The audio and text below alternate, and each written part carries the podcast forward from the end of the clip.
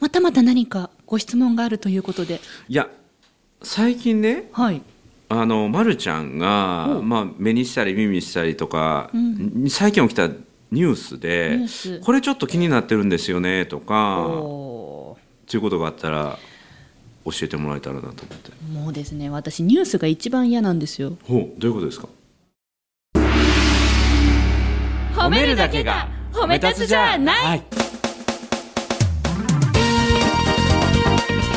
日常の中からダイヤの原石を探し光を当てる褒める達人的生き方を提案する今日も褒め立つ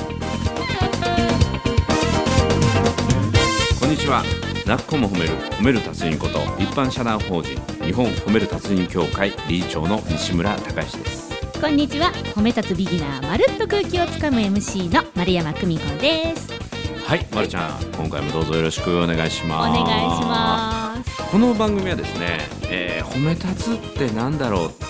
あるいは褒めることって難しいよねって興味あるんだけども、ちょっとね、あの褒めることに対して遠巻きで眺めている方、あるいは褒め立つ検定を受けたんだけど、あるいは褒め立つの研修を受けたんだけども、日々なかなか褒めることって難しいなとちょっと構えてね考えてらっしゃる方にいやいやいやもっと楽しいことなんですよもっと簡単でそして自分が豊かになることなんですよということを楽しく楽しくお伝えしていく番組これが今日も褒め出す最近ちょっと楽しすぎやしませんかというほうなんかそういうのもあるかもしれないですけど大丈夫ですか特にこの収録してる2人 がね、あれは仕事なのか、はい楽しんでる のか間違いなく楽しんでますねそうですよね、はいもう自分たちで聞いててもうん面白いんですもん、そうもう私もウォーキングしながらしょっちゅうこれ何回も繰り返し聞いてますからねこういうテイストで大丈夫ですそかう番組大丈夫ですもうか大丈夫完璧ですあよかったで完璧すいや褒め立つビギナーとしてははい非常に楽しい時間を過ごさせていただいておりますので、ですよねはいリスナーの皆さんも楽しい時間だといいなと思いながらお話はしているんですけれどもやりすぎてないかなっていう不安もあるんですよね大丈夫ですよかっただってビギナーですからおビギナーがこれ最高の質問問いを立ててくれる ので褒め立つがそれに対してより良いって言いますかね、伝わる言葉っていうのが引き出されてくるんですね遠慮なく質問させてい本当たにだいてありがたいことですありがとうございまですまるちゃんはいニュースが一番嫌ってどういうこと悲しくなるテレビでニュースを朝朝ですようん朝起きました、ニュース番組パチッとつけましたそしたら大体やってるのが殺人とか火事とか、うんあとなんか窃盗とか、あとなんか失言して辞職したとかなんかそういうマイナスなものをニュースで流すのでニュース番組を見ると自分が悲しくなる傾向にあるんですなのでニュースはもうなるべく見ないほうことにしていて音楽番組ばっかりほうテレビでは見ることにしてるんですね。素晴らしいもうねいちいち悲しくなってしまうこれはなんでなんでしょうい逆や質問あの実はは、いそんな時代だからこそホムダスが生まれたんですよえ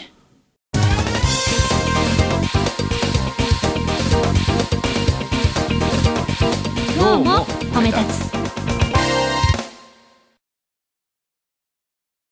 というのは今普通に暮らしてると今まるちゃんおっしゃったように、はいそのテレビとかね、うんニュースとそうかあるいはネットとか、うんあるいはなんとか法みたいな雑誌とかね、うんでもう自分たちの心が暗くなるようそうななんです情報ばっかりでしそょうでもう特にうんこの10年間で私たちが取り出せるようになった情報量っていうのは530倍になったって言われてるんですよ。 530倍の情報がはい取イりン出せるターようにネなっッたトの常時接続の環境とはかいスマートフォンの普及とはかいさまざまなメディアの多チャンネル化でリアルタイムでぶわーっと私たちに降り注いでくるはいその内容のほとんどが私たちを不安にするような内容だからこの危険な暗い情報から心を守ってくれる心のフィルターが実は褒め出せなんですよ。このニュースには何の意味があるんだろうとか、意味、うん、何かプラスの気づきがもしあるとするならば殺人からプラス、いやどういう環境にその人はねそういう環境になったんだろうとかね、どうやってもう触れててもマイナスの情報っていうのは入るようにまあ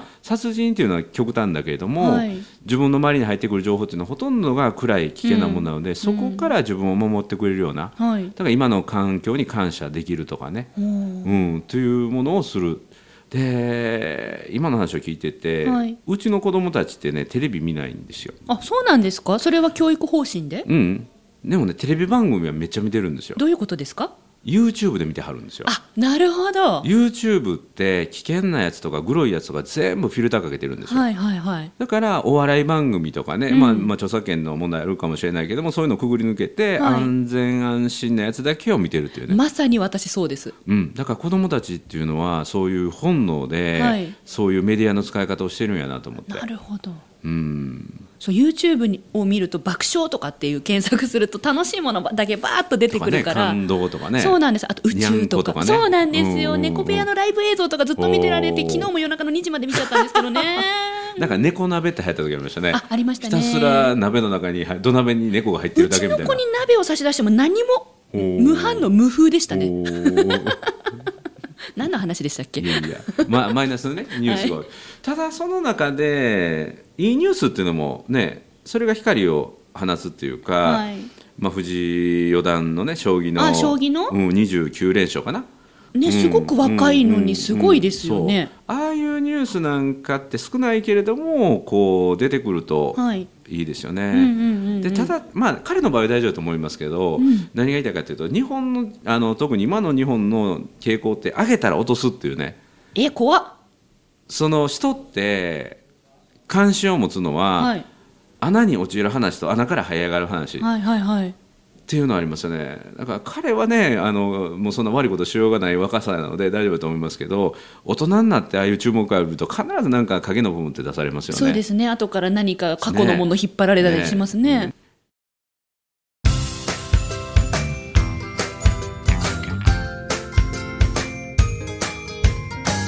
褒めるだけが褒め立つじゃない今日も褒め立つ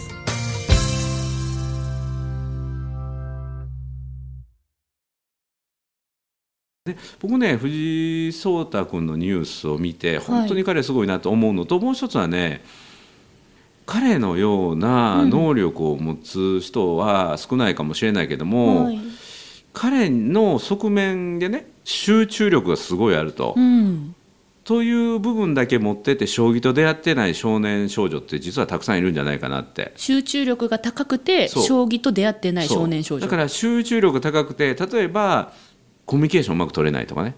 集中力高すぎてうん相手の話に聞き入りすぎてそうそうとか自分のやってることに集中しすぎてねいるのその集中してることが、もう世間から認められて、大人の中でも職業になる将棋やからいいんですけど、はいはいあれがネットワークゲームやったら、ちょっといびつな人になってしまうでしょ。だから彼は将棋というもの社会とつながるツールと彼の能力がつながって彼の評価となったとよかっただから天才は評価する人を得て初めて天才と呼ばれるおおだからその人の能力を見つけてはい評価してあげる人の存在ってすごい大事だろうなと本当ですうねん、だからそういうところにも光を当てていける人うんすなわち褒め立つが子どもたちの周りにたくさんいるといいなと思いますねえちょっと待ってちょっと待って褒め立つがどうやって光を当てるんですかうん、光がなければダイヤも石ころというのが僕らの考え方なのでおだから真っ暗闇の中の部屋の中に床の上に台が置かれてて、はいでそこを真っ暗闇で裸足でそのダイヤをギュッと踏んだら、痛い痛い痛い痛い誰こんなところに石ころ置いてって、その石ころは投げダイヤはね投げ捨てられて終わりだけどもそこに光を当てる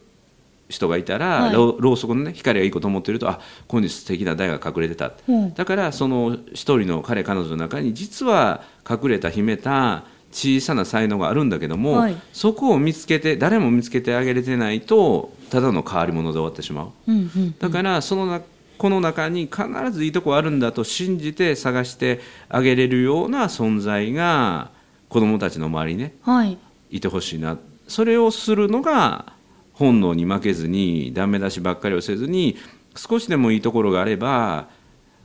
個性を欠点と見るんじゃなくて個性を魅力として引き出してあげれる人これが褒め出すなので、うん普通は個性を欠点として見なして直さないととかねそうですねって思ってしまうのを個性をその人の魅力として昇華させるようなそんな教育者であったりとか大人がもっと増えたらいいなと思いえますね。学校の先生になってほしい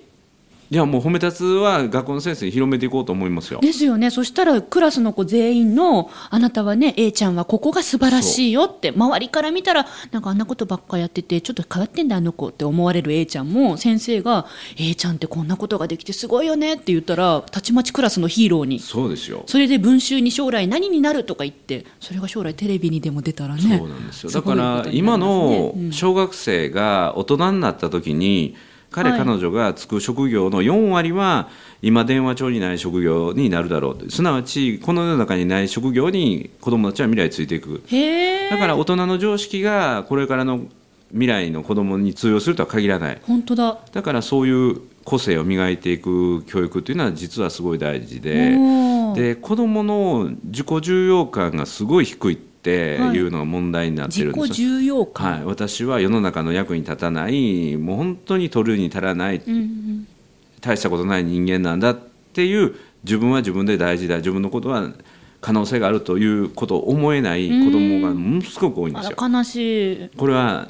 世界中の先進国の中でダントツで日本は低いんですよへ。えでそれに対して小さな成功体験を積ませるとかっていう人は、とかね教育関係者が多いんだけども、はいそれは対症療法としては間違ってないんだけど一番の根本の問題は何かというと、はい自己肯定感うんの低い子どもの周りには自己肯定感の低い大人がいるってことなんですよ。なんかわかる気がする自分で自分のことを認められないから子供にも自信をなくさせるような、あなたにできるわけがないとか、そんなんで食べていけるわけがないとかね。なんか平凡に頑張りなさいってコツコツ頑張りなさいっていうアドバイスばっかりで、そうなんかもうそれでやりたいんだったらそれでいけよってバーンと押してくれる人は少ないそうだから大人を元気にするっていうのは僕らがすごく今やってることで、はいだから子供には無限の可能性があるなんてとんでもないって言うんですよ、うんうん子供にも無限の可能性がある、大人である私たちにこそ無限の可能性があるんだということを子供に見せていかないとおー子供の可能性っていうのは開いていかない確かに子供は大人を見て夢を抱きますからねだからもうそれはまず自分なんですよなるほど私はもう年だからとか関係なくいくつになっても成長し続けることができる、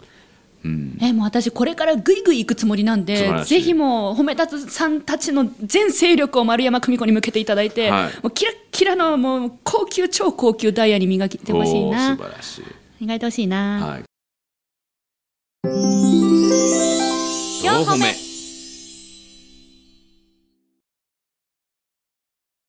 これねうんこれまた褒め立つの真髄なんです何けですどか何ですか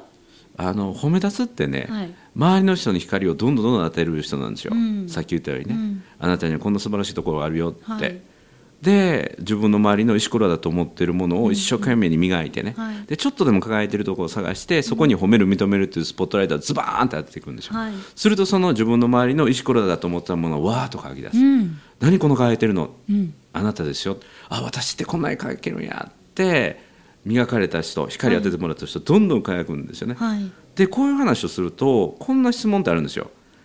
私の周りはいいよねって褒め立つの周りはいいのって、私に磨いてもらって、んうん光を当てて輝かせてもらって、じゃあ誰が私に光を当ててくれるんですか、うん実は人が最も美しく見える光の当て方は陰影が綺麗に出る間接照明なんですよ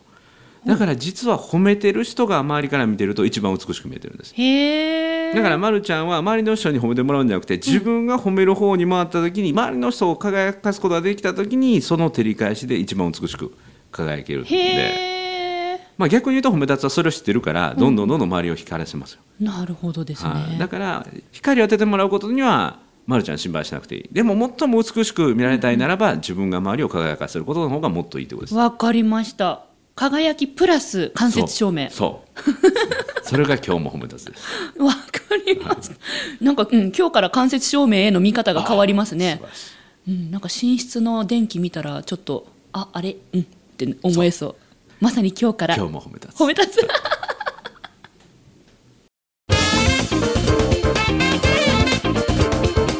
今日も褒め立つ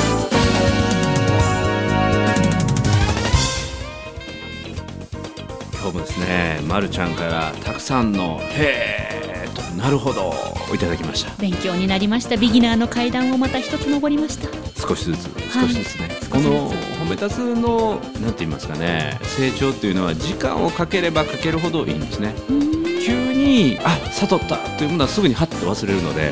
少しずつ少しずつこの階段を登っていきましょう、ということで「なっこも褒める褒める達人」こと西村孝之と褒め立つビギナーまるっと空気をつかむ MC の丸山久美子でした今日も褒め立つそれではまた次回